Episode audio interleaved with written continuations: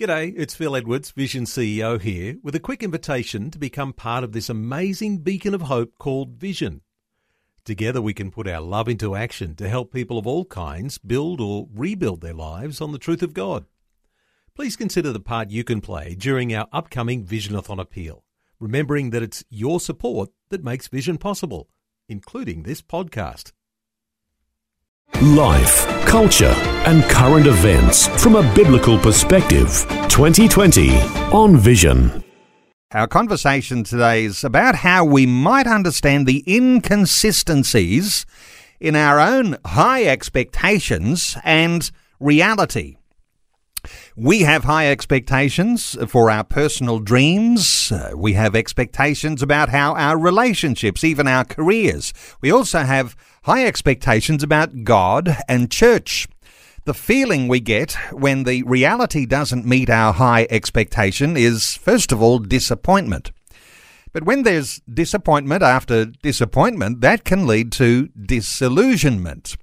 Now, for many people, 2021 looked good until we realised that things are just as hard this year, too. How do we come to grips with the idea that life doesn't always treat us fairly and our dreams don't always come true? And what about when things in our church experience don't go the way we think they should?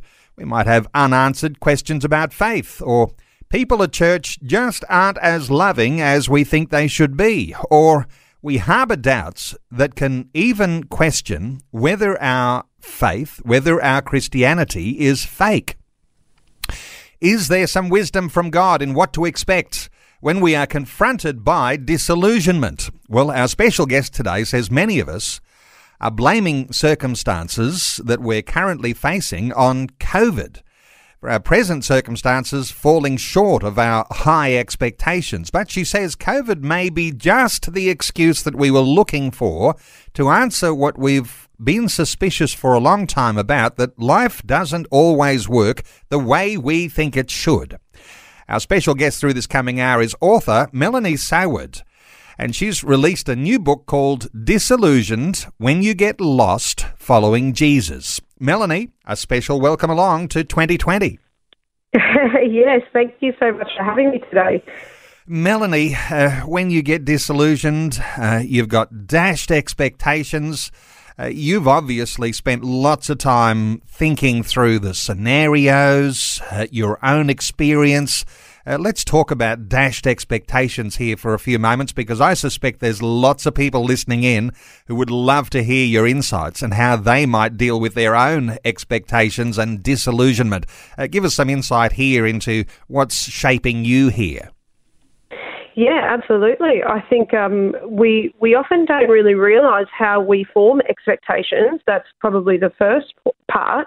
And um, often our expectations have been formed by things that we've seen, like people that we want to emulate, and, and ideas that have come, I suppose, uh, not necessarily from a scriptural perspective. You know, we, we come up with expectations about how easy marriage is going to be. And often that's not necessarily because of what is in the Bible, because if we look at the Bible and what it talks about with marriage, it's not always painting this picture that marriage is going to be this awesome, you know, uh, relationship that is perfect all the time. In fact, it uh, talks a lot more about what your responsibilities are within marriage than it is about what you will get out of it.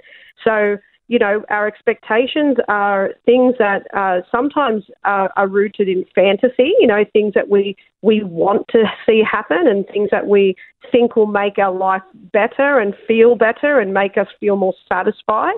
Uh, and so, you know, inevitably when when some of those things are, you know, not necessarily coming from the holiest of places, uh, there there is a, a, need to see some holes in it because we can't continue to operate at that level uh, not if we want to have a faith, uh, a faithful relationship with God. So yeah, so I think expectations in itself, um, you know, we often don't question the expectations that we have about what we want to see in life, and we also don't ex- uh, question the expectations we have that we project onto other people, which is often the challenge uh, for people who have disappointment when it comes to church or to leadership and things like that, because We've projected an expectation we have onto another party, and we've never given them the opportunity to say whether they firstly agree that that's a realistic expectation to have and whether or not they intend to meet that. So, yeah, expectations are a very interesting uh, idea. And, and then, therefore, when our expectations aren't met, we then have this uh, process of tr- trying to understand what does that now mean? Were my expectations incorrect? And sometimes because our expectations are so visceral, they've come from an emotional place, we don't want to let that expectation go, even if it wasn't right for us. And uh, I think that's where disillusionment can come in. I suspect this is the story of not just some listening, but everyone who will be listening in because we can have all sorts of dashed expectations on all sorts of different levels. And uh, mm. as you say, expectations rooted in fantasy. Uh, I couldn't mm. help but thinking as you were sharing that the idea that, you know, when we switch on the television, when we switch on the radio, when we switch on any social media, the marketing campaigns, always someone trying to sell us the newest and best product that's going to make our life easier, or uh, we're going to be happy if we get that kitchen or that new bathroom or that new big flash house or that flash new car. Uh, these sorts of things are surrounding us all the time. In fact, they set us up for uh, having our Absolutely. hopes dashed. What are your thoughts about the, the you know the yeah. substance of things that we live in daily? Yeah, absolutely, and I think this is why you know, I, I from what I understand, disillusionment seems to be something uh, more typically experienced by people in the Western world. You know, there are things that are disappointing people in the developing world every day, far worse than some of the things we are dealing with, and they don't necessarily seem to be falling away from their faith when this happens or, or that kind of thing. But it's part part of. I mean, you know, you mentioned marketing and and the things that you see on TV and ads and all of these things have been designed for for us to have a look at what is at in our hands and be dissatisfied with it, and therefore you know, aspire for something else, aspire for the thing that they are telling us we need now. So it's we are somewhat being uh, set up culturally and programmed culturally to think that we what we have is not enough and we therefore need more. And so uh, it is really easy to develop these expectations. I mean, social media is an interesting one in itself. You know, with Instagram, which is all visual, uh, it is actually setting an expectation of what life should look like.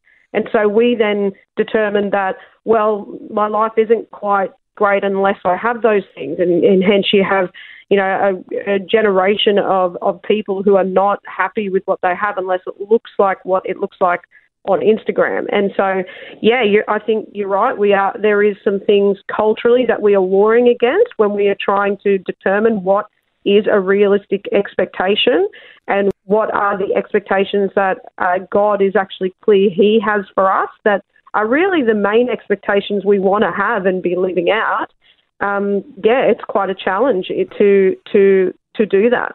I suspect this is where we're going in our conversation.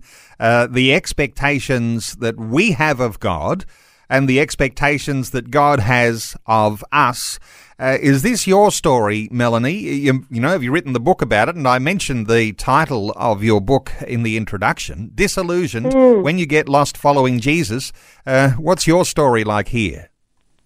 Yeah, look, I mean, the title, you know, obviously intentionally a bit provocative. Um, the the idea is that you know when you can be doing everything right, you can think that you're doing everything right, you're following Jesus and you're being faithful, and then something comes out out of nowhere to to basically put your your belief system and what you thought about how the world works and how life works and even how faith works into question because you have this new reality that is conflicting, conflicting with what you believed. So that's kind of where that was coming from. And, and absolutely, that has been a lot of my story. So, you know, I actually grew up in a Hindu family. And, you know, like I, um, I, I could see like that Hinduism was not really, um, it didn't deliver on anything personally for a person from what I could see in terms of how it was being lived out in front of me. And so I became a Christian when I was quite young, probably eight years old. And um, so when I came into Christian community, I had some very idealistic views about what Christian community would be like, and the fact that it was going to be way better than anything I'd ever experienced before, and that it would be a real family. You know, it was family that I was often uh, thinking the Christian community would be like. Of course, you come into a church and it, you know, it, it did definitely feel like that. But then I stepped into leadership and was a staff member, and I realised that oh, you know, Christians don't always act like family. Like, you know, like they've got some very high expectations of me as a pastor and what I can deliver for them. But they're not always thinking about what they can give back. Um, you know, and then I stepped out of leadership as well, you know, to, to start writing. And I went through a whole other level of disillusionment because I, I was thinking about how, you know, um, church can, you know, there's some, it's not that there uh, it's done purposely, but there are some business oriented ideas around how church has to work because, you know, it is an organisation and there's certain things that have to run like a business, like the finances, for instance. And it was really difficult for me to try and reconcile the views that I had about, you know, um, the faith community and what I now saw as like, what is that family? That I don't know if that fits, you know. And um, and what, you know, while I was in it, I probably didn't think about it that much because you're sort of just busy and you're trying to, you know, keep serving people and loving people, and then you step away from it, and then you have all this time to think, and all of a sudden, all of these big questions were coming to the surface about, you know, is this really what I thought the church would be like? Is this really what I thought faith would be like? And is this something I even want to be a part of if this is what it is like? And so because, you know, at the core of it, I am still a believer and I believe in God. And I, you know, had, you know, this um, conviction from a long time ago that you come through hard times that you bring that to God. And He's happy to hear all of the ugly questions that we're not always um, happy to vocalize to everybody else and I, you know, basically determined to process that in in His Word, through His Word, and in His presence, and you know, passionately crying out to God, just like David would, to have clarity. And what I realised is that there's with disillusionment because there is these two realities: the one that you thought and the one that you have suddenly seen. There is a reconciling process. There's this: how do I now like almost reconcile this conflict between these two ideas. And, you know, then there's the emotions that are involved in that too. And so I basically just went on this journey of trying to to process that and pray and and you know I did um, have friends around me too that I was working through this stuff with, and and of course looking at scripture and I found you know a lot of examples in scripture that um, of characters that you could say they may have been disillusioned. They might not have used that language in scripture because it might not have been a word that, I mean, we don't even use it that much in our society now, but it, it yeah, it looked like there were some qualities of some of the things I had been going through that they had also gone through. I suspect, Melanie, that when we are going through times of disillusionment, and we said we all go through times like that, that this may actually be something of a stepping stone onto new levels of maturity. So, is there a silver lining on what, for some, is a, dark cloud, of feeling like you know you've you've lost your faith because of uh, some level of disillusionment? Uh, what's the way forward uh, into actually a newer and maturer outlook on these things? Yeah, absolutely. I think I think you're absolutely correct. I think that God, you know, brings um, many different situations in our life with the intention for us to grow in our relationship with Him. Now, you know, I, whether I think dis- disillusionment is something God brings, I don't know. I think that's uh, more of the psychological journey that happens within us. But still, the circumstances that have happened, like there is always an opportunity for us to deepen in our faith. And so, uh, what I do believe is critical for the person who is going through disillusionment is to understand it. Because when you're in it, you just think that you're trying to wrestle with a new reality. So in my case, you know, it was do I even need to do I even need to go to church to be a Christian? That could be what I was wrestling with. And so, you know, like the principle that I did know was the fact that God loves his church. He is, you know, passionate about the church. He's like he loves it. For me to to walk away from it, I'm not recognizing that he also loves the church and that he wants me to contribute to it. So so there were those kind of questions, and I had to um, understand what uh, the emotions were that I was going through because they were all influencing how I was looking at the situation.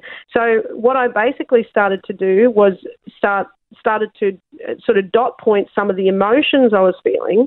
You know, so things like avoidance and fear and uh, guilt, or that's not common for everyone, but confusion is probably the most um, common uh, feeling for those who are going through disillusionment. And the confusion can be uh, almost um, like it, it basically can make you immovable, like you're unable to make any decisions because you are so confused.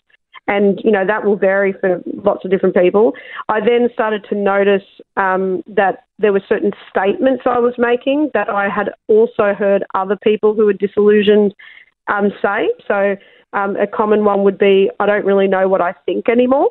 And it, you know, sort of brings to the surface the confusion. Uh, another statement might be, um, how could they have done that? You know, so how could they have done that? It shows that I have an expectation about how people should behave, and I can't reconcile how uh, how an individual could have done that thing. So, um, you know, so getting more understanding about disillusionment is really key because what if this is like uh, more like a climactic challenge in which we have an opportunity to grow in our relationship with God, it also means it's an opportunity for the enemy to do something too. Like there is, um, you know, he has something to gain from it also. So, you know, like being able to really understand exactly what it looks like, what it feels like, and be able to identify identify the things that are happening in you, and recognizing, oh, that is just part of the disillusionment I'm going through right now, um, is a great starting point. Life, culture, and current events from a biblical perspective. 2020 on Vision. Our special guest this hour is Melanie Saward, and she has released a new book called Disillusioned When You Get Lost Following Jesus. And uh, a wonderful foundation laid for a conversation where I'd love to invite listeners to join in. You might have your own experience to be able to reflect. 1 800 316 316. You can respond to that Facebook question at facebook.com forward slash vision radio. Why do you think some people become disillusioned with God and church? Uh, Melanie, we'll talk some more about how we deal with this and confronting it and those sorts of things.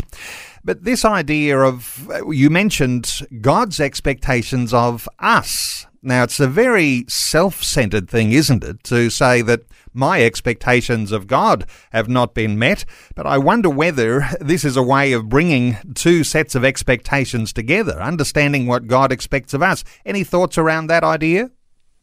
Yeah, look, I think in in some of my searchings, I guess what like the expectations God has of us they don't seem to be so complicated. Now, when you read the Bible, of course, it looks complex because it's not straightforward. You often need help to understand what the, the multiple layers and the context and all that kind of stuff.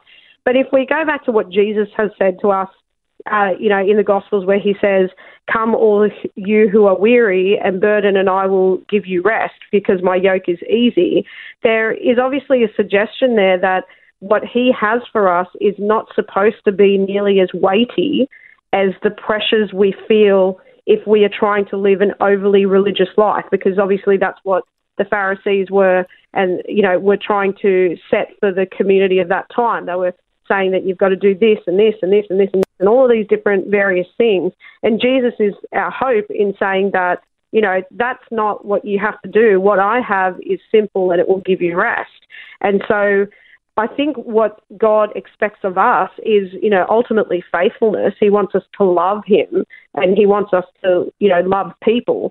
And, you know, that's not just an emotional, that romanticized kind of love that you hear talked about in, you know, in society. It's the fact that it's a love that leads to commitment. It's a, a love that is committed to God and is wanting to obey Him and, and all that kind of stuff.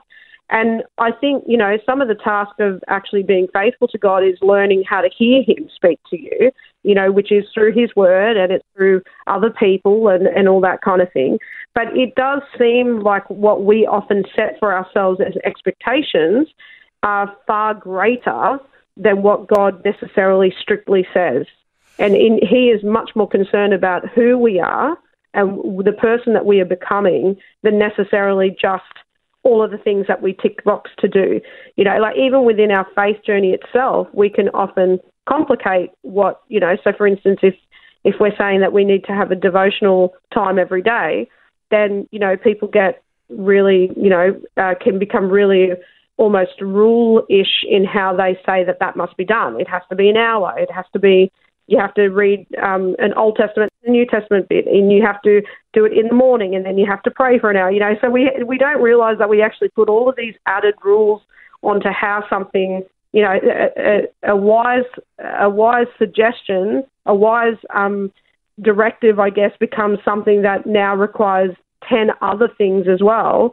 And you know, so God's expectations, I think, are actually clearer, and it's more about who we are and how faithful we're being to Him and ensuring that He's number one in our life and, and that kind of thing. So, yeah, I don't know if that answers your question. Uh, no, that's great. But let's stay on uh, Bible for a few moments because you hmm. mentioned that there are all sorts of ways that you can perhaps uh, read into the circumstances of what people are going through in the scriptures uh, when we can say mm. that these people would have been disillusioned. And I imagine uh, you're talking about, uh, you know, when the children of Israel are sent into exile under the Babylonians. How did they feel? They probably felt rather disillusioned with what God was doing as they're sent into exile. Uh, lots of Absolutely. examples throughout scripture a little bit like that. And uh, so when you reflect on scripture and the sorts of, you know, disillusionment that people might have felt, what, what are the other examples? Perhaps that might come to mind for you? Yeah, I mean, well, the one that you mentioned, um, you know, uh, with Israelites and coming into the, you know, Babylon and all that kind of stuff. Um, one of the sort of, so I basically put case studies within the book. So within each chapter, there is like an individual uh, in scripture that I've basically investigated and gone, what are the signs that this person might have been disillusioned and what can we learn from them? So one of those characters happens to be Jeremiah who is a very interesting uh, case study for disillusionment because he, you know, comes with this expectation that as a prophet, he is going to be helping the Israelite people. He's going to be telling them good things. He's going to, you know, because he loves his people. And instead, he is becoming almost like the enemy with the things that he's prophesying. And so he has this really interesting conversation with God where he's saying, I know you're great. I know you're amazing but I would ask you some questions about your justice. You know, uh, you know, like because you are disciplining me as someone who is faithful to you, and yet people who are doing the wrong thing are not. You're you're not doing anything about them, and so it's this very interesting question, which you know obviously I get into a bit more in the book. And God's response is even more baffling. He, you know, comes back and says, "Well, if you can't run with the horses, uh, yeah, if you can't run with men, how are you going to run with the horses? And you know what God is essentially saying is that there's more to come. There is more of this to come. Like if you are struggling to handle the fact that you are being persecuted right now for what you're doing, then you need to know that there's more to come. And he does, obviously, God does, you know, say more than that, but that's his opening statement to him. And so it sort of, um, it sort of, you know, gives us the lesson out of this is that you know, like disillusionment is never supposed to be this stopping point. It's supposed to be one of the, you know, one of the dots on the journey along the way. It's one of the things that we um, are, it, it needs to be processed if we intend to continue to be faithful and to see God do amazing things, including delivering on some of the promises He's made to you. Okay. You know, we, Melanie. Uh, we we need to not stay disillusioned, uh, but find some remedies, and we'll talk some more about those. Well, our special guest is author Melanie Saward. She's released a book called Disillusioned When You Get Lost Following Jesus. Uh, Melanie, uh, just before we uh, move on, I wonder whether we might reflect on a thought or two from listeners who've responded on our Facebook question today. Uh, the question asks, why do you think some people become disillusioned with God and church? Well, Adam says, because often church is more interested in itself than on what is happening right in front of their faces. I love the saying, people don't care much about what you know until they know how much you care. Sometimes, as well, it's all about attendance and ticking boxes rather than looking at people's hearts and who they are. I wonder if you've got a thought or two for, for Adam and his comment. Yeah, absolutely. I think you know the reality is is that we we do often see that churches can get distracted because you know they're people and they uh, can get you know develop expectations just like us about what church should look like and what it should be when you're a, minister and a pastor and and you know that it, it is unfortunate but it is a reality. We can't pretend it's not there. And it you know it is part of our sinful condition that we we often do uh, get distracted about why we are doing this and why we are here. And so I think uh, that you know that is can be a part of the seed that begins a process of disillusionment. But the reality is is that our faith as individuals and the quality of that faith and and the experience of disillusionment doesn't have to remain because of what we see in churches. It certainly is a journey that we all as individuals uh, need to take, and and being able to because you know when we look in scripture we see these, you know, early Christian churches that we often do romanticize about, but the reality is that they also had significant problems and they had false apostles and they had false prophets that were coming and distracting. And this is often what Paul is actually writing, uh, you know, in the context of is trying to address these these early Christians who, you know, were so passionately following Jesus and then are now being distracted and taken off course. And so it isn't really that that is different to what happened back in the early church, but you know, Paul continues to encourage those believers that as individuals you can still have a faithful relationship with God even within that kind of context. And so, you know, so that's that's I think disillusionment itself is still our individual journey to to go through and to to work through because there are people who are probably attending churches right now and they're very aware of some of the things that might be happening that look that way but they still are there and they're still serving and they're still you know so disillusionment is not necessarily happening for them part of it is for us and needing to to see that we have these discrepancies and expectations that we need to also consider is it realistic for us to think that you know, all Christians are going to be faithful all the time, and that you know, churches are always going to be perfect in terms of how they lead and shepherd their people. Is that a realistic expectation? And everyone's on a learning curve. I love that word romanticizing because that really, I think, uh, to me, sums up the idea that this is where a discrepancy comes in because we can romanticize uh, not only about our relationships and our careers and uh, all of our dreams and expectations, but also what our expectations are from God and church. So we're inviting listeners to join our conversation on 1 800 316 316. There's lots of comments coming onto our Facebook question today, but let's take take a call. Julie is on the line from Charleville in Queensland. Hello, Julie. Welcome. Uh, good day. Thank you. Oh, look, I just want to congratulate your guest for um, speaking truth, having wisdom and sense in this positive world that often is so positive it forgets about the truth and the facts. And people who are feeling down and disillusioned are left behind because nobody wants to know us because we get we're not positive enough for them. I've had that experience. In fact, and Julie, I've learned the very yep. hard way truth is necessary. We must pray for truth. Mm. That's wonderful. A response here from Melanie for Julie. Yes, uh, look, thank you so much for you know getting on here and being vulnerable. And yes, it's true. Sometimes we can think that positivity is the same as faith, and you know, like if we look back at our our Christian heritage and, and those in the early church, they were often being faced with persecution and, you know, quite horrific persecution.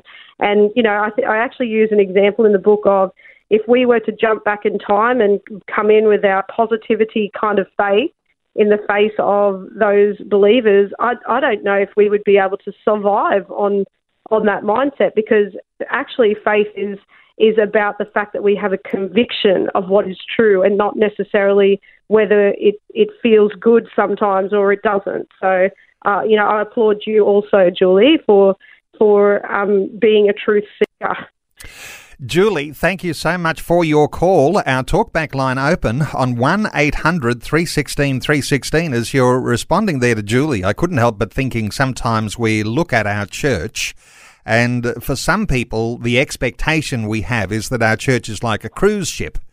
Uh, others mm. have some sort of expectation it's a bit more like a hospital ship, and others think that it should be a battleship. Uh, so there's all sorts of ways we can think about church, and uh, yes. we're actually shaped in the way we do, as you say, by taking a, a really more uh, rational, look at uh, some of the challenges that we've seen from the scriptures, and and we started talking about some of those things, uh, you know, like the uh, children of Israel uh, sent into exile under the Babylonians, and uh, you started to share some wonderful thoughts about Jeremiah and uh, how his prophecies were being received. There's all sorts of illustrations, aren't there? Like the children of Israel mm. wandering around in the wilderness for forty years, with the expectation of the promised land, and then going into the promised land and having to conquer it. Uh, lots of lots of stories. Uh, what ones stand out for you that will shed some good light for listeners today, Melanie, uh, yeah. on on how these things might be resolved and how we might move forward if we're feeling disillusioned? Yeah, absolutely. I think that probably the most uh, remarkable example of someone who looks like they have processed some disillusionment is the is Paul, the Apostle Paul, and you know, uh, he says in, in 2 Corinthians, he says, We were under great pressure, far beyond our ability to endure, so that we despaired of life itself. Indeed, we felt we had received the sentence of death, which is an incredibly heavy, heavy statement to say. And so, you know, if you continue reading on in 2 Corinthians, he, he then later says, We are pressed on every side by troubles, but we are not crushed. We are perplexed but not driven to despair. We are hunted down, but never abandoned by God. So he has this, like, we have the benefit of seeing in his story someone who goes through something so intensely serious and so heavy. You know, to say that he felt the sentence of death, it, it's saying that there wasn't an external pressure that was, um, you know, one of uh, like persecution that was, you know, like he was actually going to be you know, um, martyred or whatever. It was the fact that internally there was this sentence of death. And he says this incredible thing. He says, "It happened, uh, but this happened that we might not rely on ourselves, but on God who raises the dead." You know, so his basic answer to this is that you know this this was actually so that I could grow, so I could be uh, more reliant on God and and and at the end of the day, God raises the dead. So even the sentence of that feeling of the sentence of death is not final, doesn't have the final say. Like death doesn't actually have the final say on me because He resurrects the dead. So he has this amazing way of talking about things. But you know, you can see in his life that you know even Paul, who has this incredible zeal for God, you know, like when you read his stuff, it just like it amazes you even he still needed rescuing from God and he still needed to learn about relying more on God to be able to get through. And so I think for for every person who is going through disillusionment, it's learning that we don't rely on our expectations to interpret how life works. We rely on God to understand how to interpret these things that are coming at us. You know, like for instance, COVID obviously came out of nowhere for people, and we, most of us have probably struggled with the fact that we had this plan of how life was going to go. I know for our family, we were thinking we were going to have this big trip to the US, and then we had to cancel it. And so we had this expectation that life is going to be amazing and we can just plan travel and we can do fun things. And then all of a sudden, this external force decides that my plan can't happen. And so, I, you know, as a modern Christian, I've never had like an extremely external force like COVID tell me I can't do something that I want to do.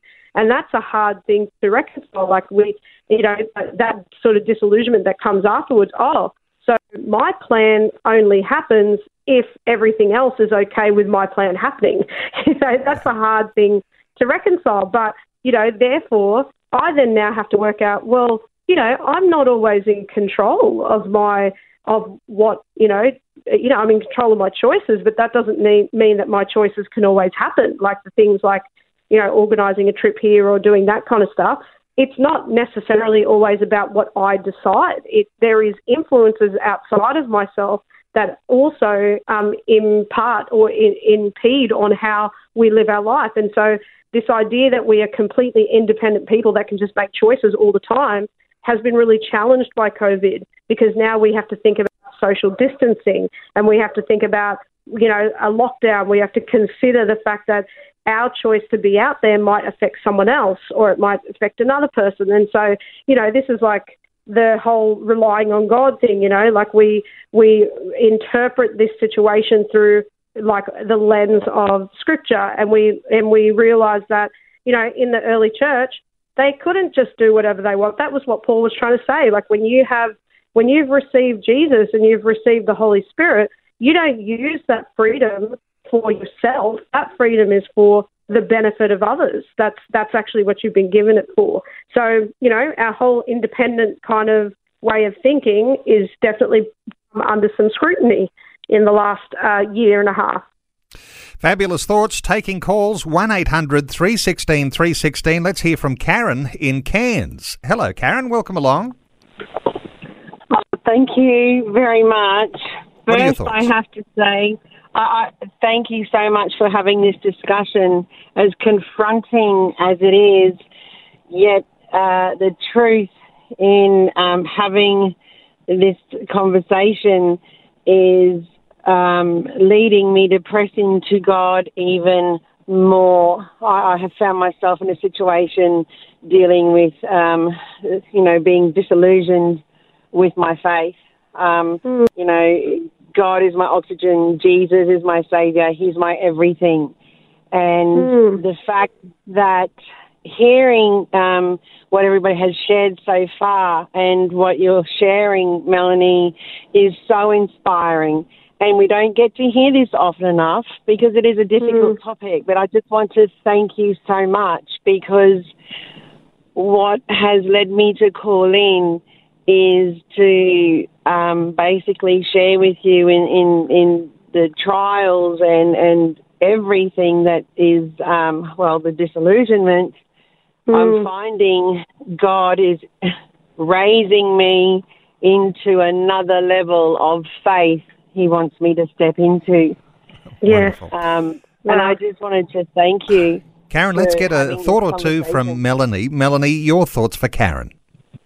Oh, Karen, I'm just so glad that uh, the things that we're saying are, uh, you know, tickling you right where you itch because ultimately this is what I wrote the book for because I know that disillusionment is very painful and it is actually really hard to feel hope again when you feel like what you've seen can't be unseen.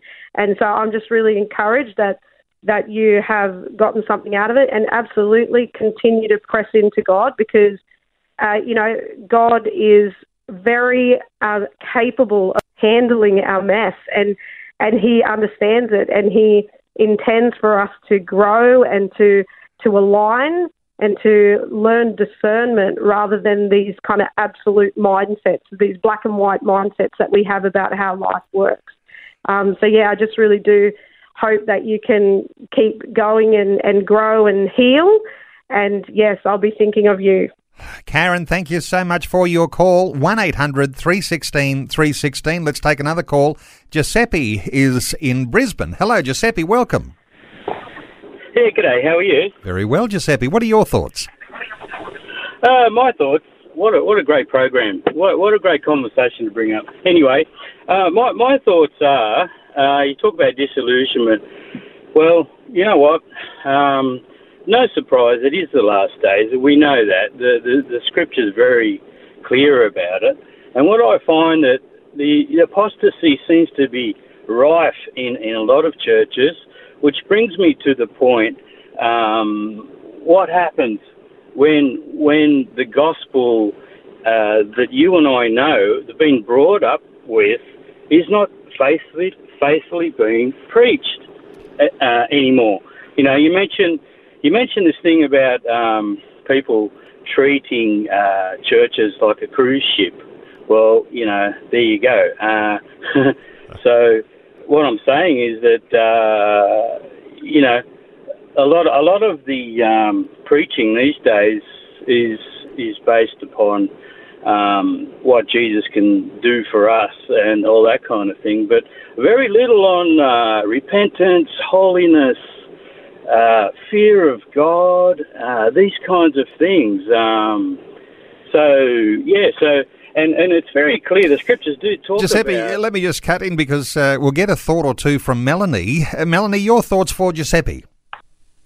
Yeah, look, absolutely. I think that we um, sometimes are skimming on the surface of what the gospel uh, is all about.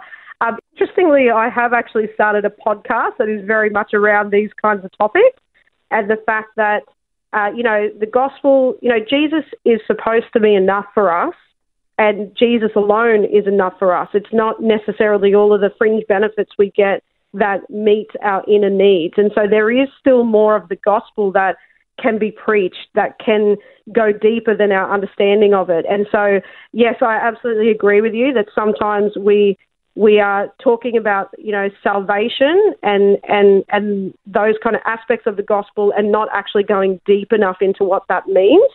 Uh, we do tend to have this marketing approach sometimes in how we talk about some of the messages that are in the body of Christ. So, and you know, it's that the, when I say marketing approach, it's the what's in it for me uh, kind of thinking. You know, so when a preacher or something comes to a pulpit, they're thinking that everybody who's listening to this is going, "What's in it for me?" and I need to tell them what's in it for me, and that's how it creates this kind of uh, you know circumstance where um, where the what is being told is the way Jesus can benefit you.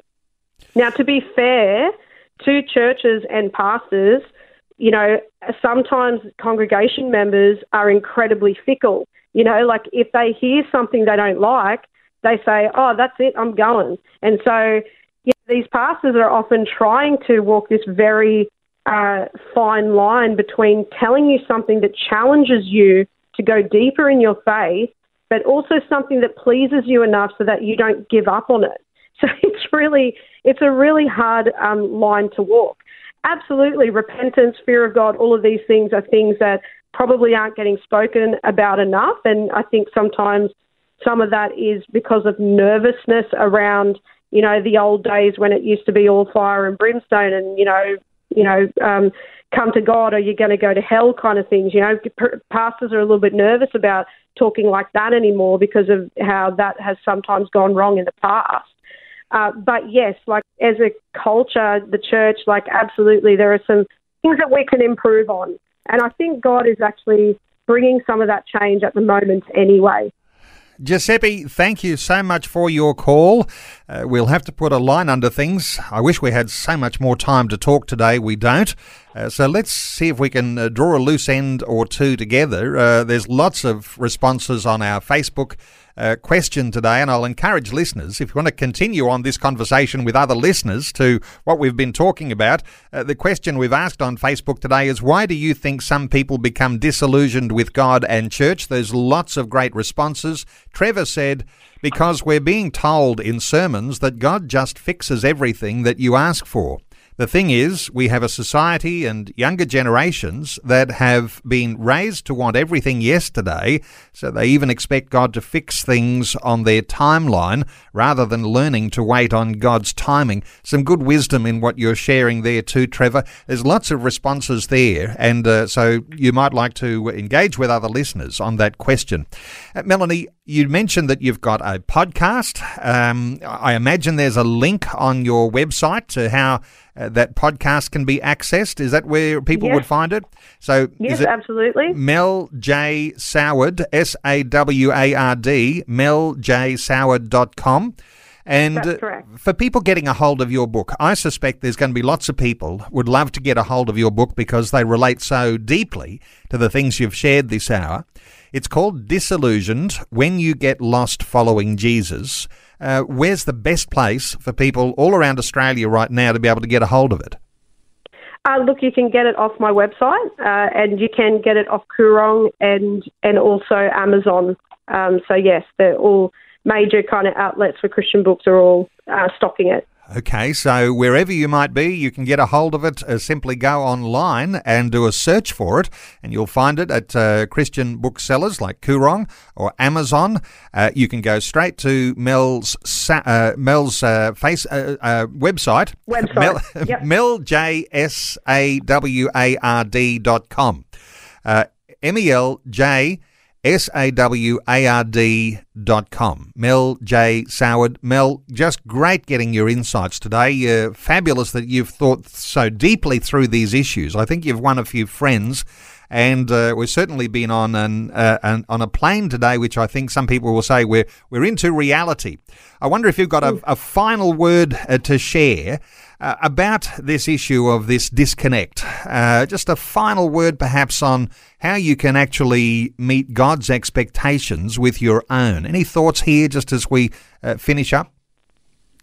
Yeah, look, I think the, the answer to that is probably the same answer that you would hear in a Sunday school, which is, you know, to get down on your knees and pray. You know, God answers our prayers, and it's being uh, open to the fact that we might have been wrong about some things. And, you know, that's the role of humility. Hence why I said to get down on your knees. But yes, prayer and seeking God. You know, He does want to answer these questions. And, you know, obviously the book is out there to help people journey through that as well. But yeah, you know, I don't believe that God wants to leave us where we are when it comes to these kind of things. Wow, great words to top off. Uh, humble ourselves and pray. And uh, then, as you say, we're finding out about God's expectations of us and we have our expectations of God too, but we get a reality when we find out as uh, His expectations are of us, of how we meet those. Uh, wonderful mm. insights, Melanie. Thank you so much for taking some time to share your thoughts and your heart with us today on 2020. Thank you so much for having me. Thanks for taking time to listen to this audio on demand from Vision Christian Media. To find out more about us, go to vision.org.au.